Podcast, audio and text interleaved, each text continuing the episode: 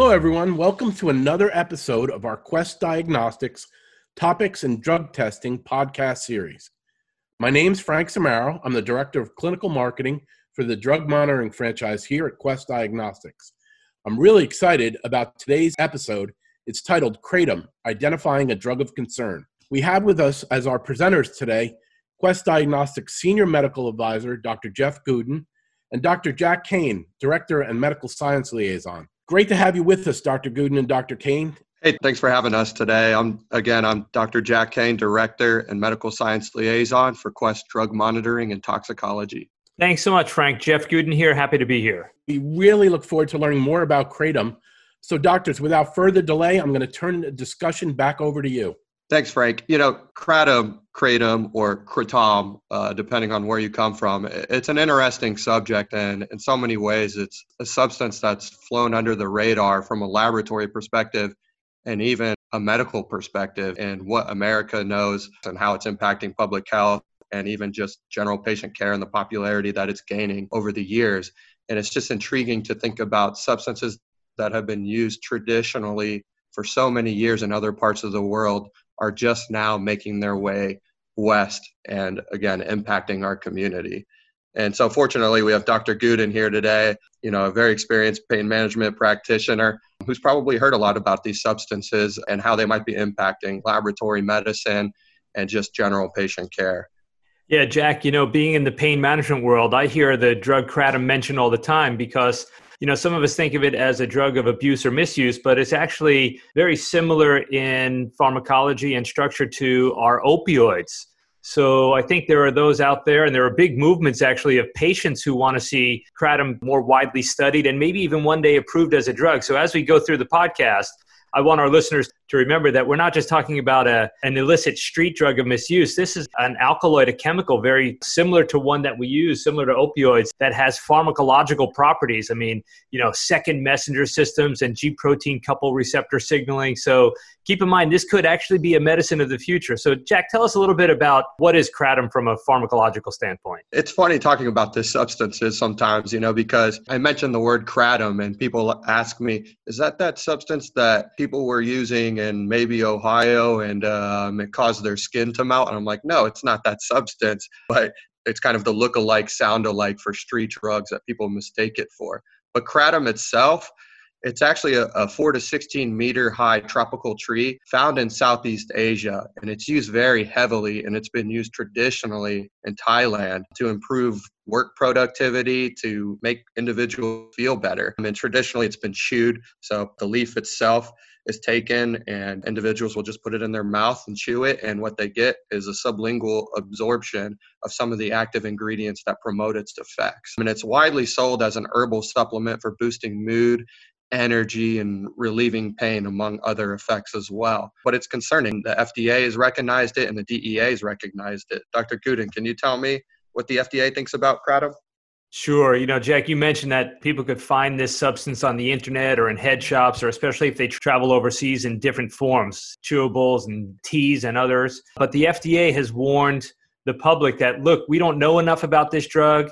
There have been cases of deaths reported with its use certainly abuse addiction and dependence. So they put it on a list of concern and they warn consumers not to use it. Now it's not illegal in some states but there is an fda warning about the dangers associated with kratom. You know i mentioned before that there's some medicinal use and patients often go out and seek this chemical. Some people use it as almost like an antidepressant. Some use it as an analgesic. Many have even used it to get off of opioids, kind of as a bridge, as a weak opioid to help them with withdrawal mm-hmm. symptoms. Yep. So when the DEA tried to make this a Schedule One drug, remember the DEA schedules our drugs. So a Schedule One has no medicinal purposes. Schedule Two are drugs like opioids and cocaine, or most opioids anyway. So the DEA tried to make kratom a Schedule One, and there was such a big public backlash that they did not make it a scheduled drug. It's just listed as a drug of concern. You know, I would say that's positive news in terms of being able to do research on these substances and maybe, hopefully, down the road, finding some medical utility for it and some pharmacotherapy effects that may actually prove to be beneficial for very many patients in the future. So when we think about kratom, Um, it's not just kratom itself, kratom kratom or kratom itself, and the leaf itself that exerts its effects. From a laboratory perspective, we're wondering what is that active ingredient or ingredients that helps generate those effects that are so desired, those effects that can lead to addiction and dependence down the road, and maybe even ultimately, as we've mentioned a few times, possible pain relief. What are those substances found within kratom? And what those are are alkaloids. And so alkaloids are a huge group of naturally occurring organic compounds which contain nitrogen atoms in their structures. Alkaloids are found everywhere. Heck, in 1804, uh, morphine was the first alkaloid ever isolated. Well, guess what? Kratom has over 40 alkaloids, but the most interesting alkaloids would be mitragynine, hydroxymitragynine, and various others, speciogynine. But the most abundant ones are mitragynine and hydroxymitragynine. And what we're concerned with specifically at Quest Diagnostics is mitragynine. It's the most abundant alkaloid in kratom. And guess what? It has an, a high affinity for the mu opioid receptor. Yeah. Can you tell me about the mu opioid receptor? Yeah, sure. I'll talk about that in just a second, but it's it's of interest. You know, this comes from a plant similar to the way THC, tetrahydrocannabinol, does, right? The active ingredient in marijuana. And we all know there's different species of of marijuana plants, right? Some are more sedating, others may have more analgesic benefits. So cannabinoids have become an area of, of great interest. Well, the same thing goes for mitragynine or kratom. You can get leaves with a white vein down the center that make you feel totally different than the leaves with a green vein down the center. So uh, mm. there are different species of this, and I think that's really one of the dangers for somebody to just walk into a you know a head shop or a pharmacy that might sell these kratom products and and you really don't know what you're getting. That's the benefit of having this studied, studied and approved. But you're right, Jack. I mentioned earlier that if the chemical structure is very similar to that of an opioid, which is one of the reasons we think there have been deaths associated, right? Because opioids, one of their chief dangers is respiratory depression. And especially when you combine this with any other CNS or respiratory depressants. Think about benzodiazepines, alcohol, skeletal muscle relaxants, other illicit substances, uh, psychiatric medicine. So there is a mm-hmm. risk to drug combining that both you and I, I know, have been talking about for years. And again, yep. with with with kratom, you can go into a store or look on the internet and buy something with five or ten milligrams of extract, or you can get something with a couple hundred milligrams of extract. So again, this is really where some of the dangers come in. It's not that I would label kratom as a bad drug, but it's a drug and it needs to be studied the way all of our other drugs are. Yeah, I'm always thinking about why are patients or why are individuals using this substance? What is it about it? What we know, yeah, it has a high affinity for the mu opioid receptor. Therefore, we know it has some opioid like effects. But also, as I mentioned earlier, traditionally it's been used for productivity.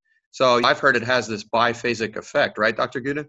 Yeah, so Jack, it's of interest. If you everybody's heard the drug Percocet, right? And and nobody knows where the name, or not too many know where the name came from, but it used to at low doses perk you up and give you some energy, right? Who would think about an opioid like that? And kratom is very similar. At low doses, people say, "Hey, it's stimulating. I can get all my work done. I'm very productive."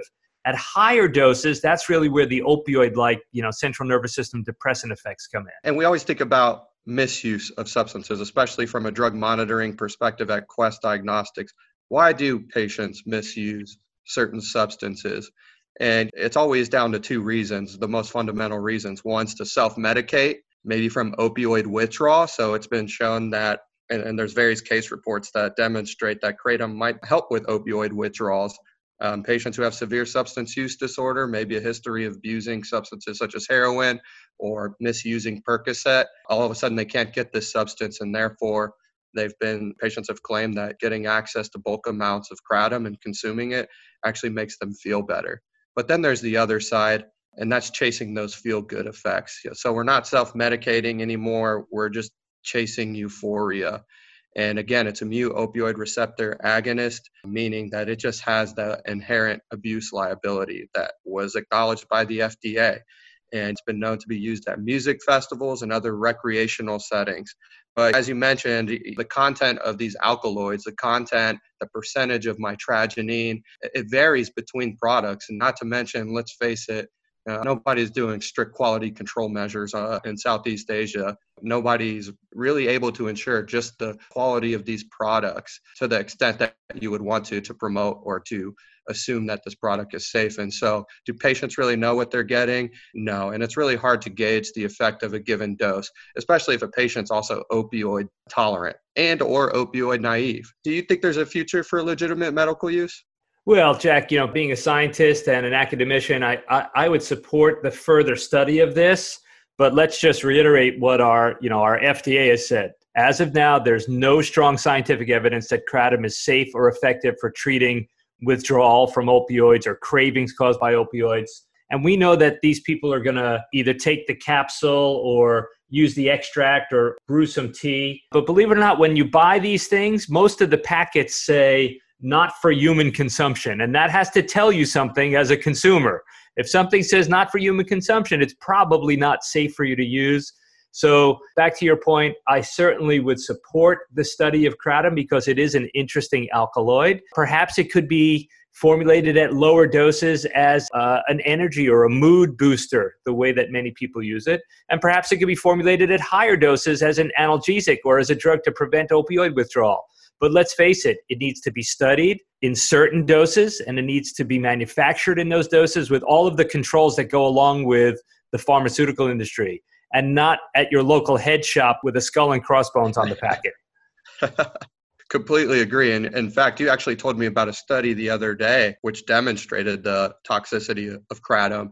And it's not just because of kratom itself, but that there's actually a lot of impurity issues found in these clandestine products. Absolutely. So, you know, the, the Poison Control Center tracks these things and think about for it to make it to the Poison Control Center, it has to be a pretty serious adverse event. So, so they've been monitoring this stuff. They noted between 2010 and 2015, just in a five year period, the exposures that, that they received calls on went up tenfold. Uh, when you look from 2010 to 2018, there were almost 2,500 kratom exposures. The median age was around 30 years old. Most were male. Unfortunately, 10% of them had a severe outcome, including 17 deaths. And when you hear that, I mean, it makes your eyes pop open wide, but even more astounding, three of them were single agent exposures, meaning three of those deaths were kratom alone. They couldn't find any other toxic substances.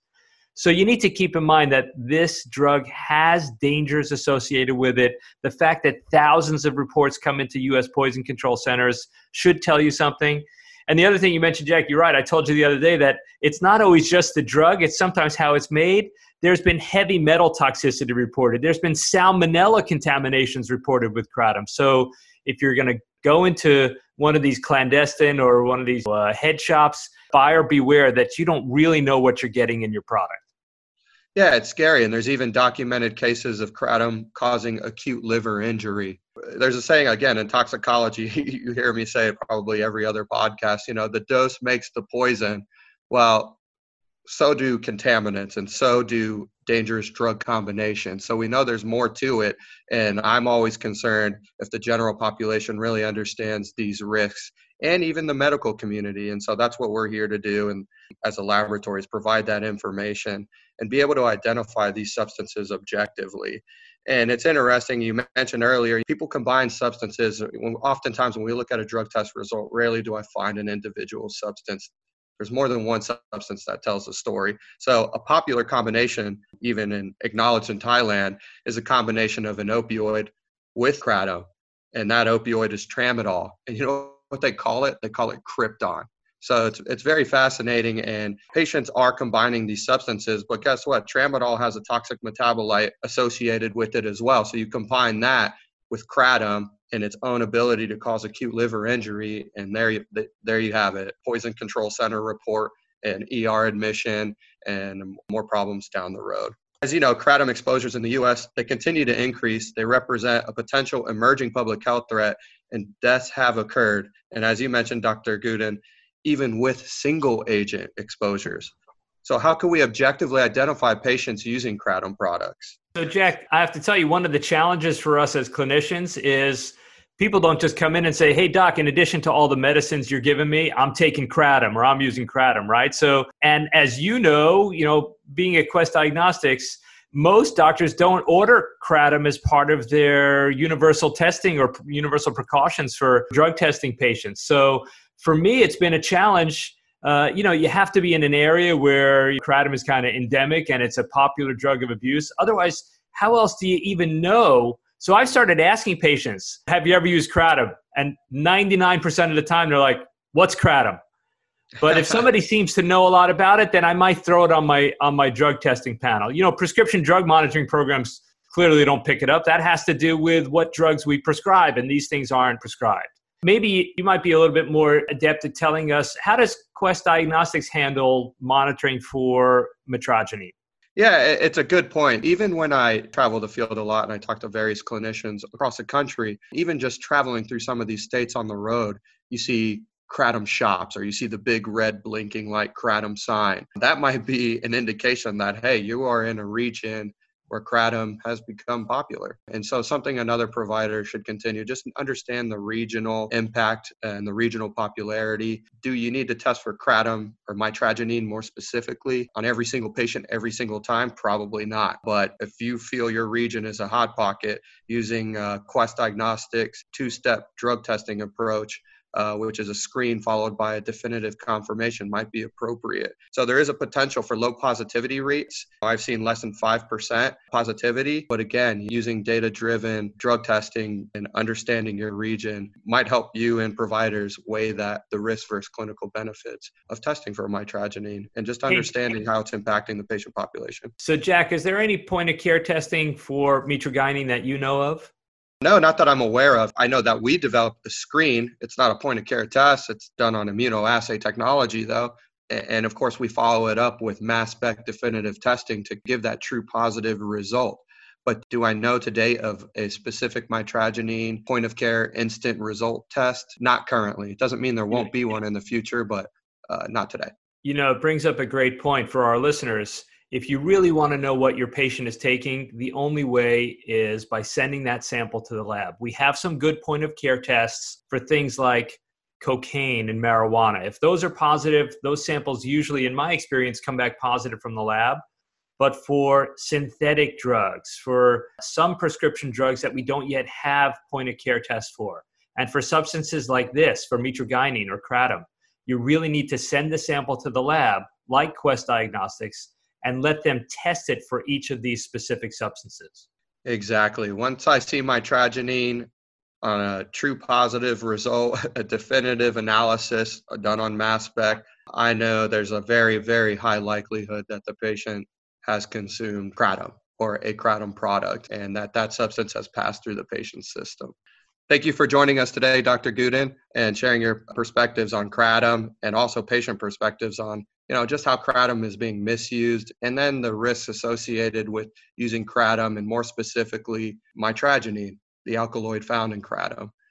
So jack this was great today and i think it's really going to be a service to our listeners to understand the testing of mitragynine or kratom or kratom as it's been known uh, to be called. Because remember we are still in the midst of a prescription and illicit drug misuse and abuse crisis here in the United States. Quest Diagnostics is one of obviously the largest laboratories. They serve one in three adult Americans and half of the physicians and hospitals here in the United States. Not only that, Quest Diagnostics has the world's largest database of clinical lab results, and therefore we can mine data and offer you diagnostic insights to help you improve healthcare management. Remember, a properly implemented drug testing program is an important step to help protect your practice, protecting your patients, and in tackling drug misuse and abuse. By performing more than 10 million tests annually, Quest Diagnostics has the experience to help you implement a successful drug monitoring program, one that helps keep your community safe. Remember, we have a hotline available for those of you who need help with test ordering or result interpretation. That number is 1 877 40RX or 1-877-407-9869. Visit questdrugtesting.com to listen to other podcasts or subscribe through your favorite podcast venue. On behalf of Dr. Jack Kane and I, this is Dr. Jeff Gudin. Thank you for joining. So, just to close out, I want to thank you all for joining us for today's discussion on kratom. It was really interesting. I want to thank our experts, Dr. Gudin and Dr. Kane, for providing great information and insights as always.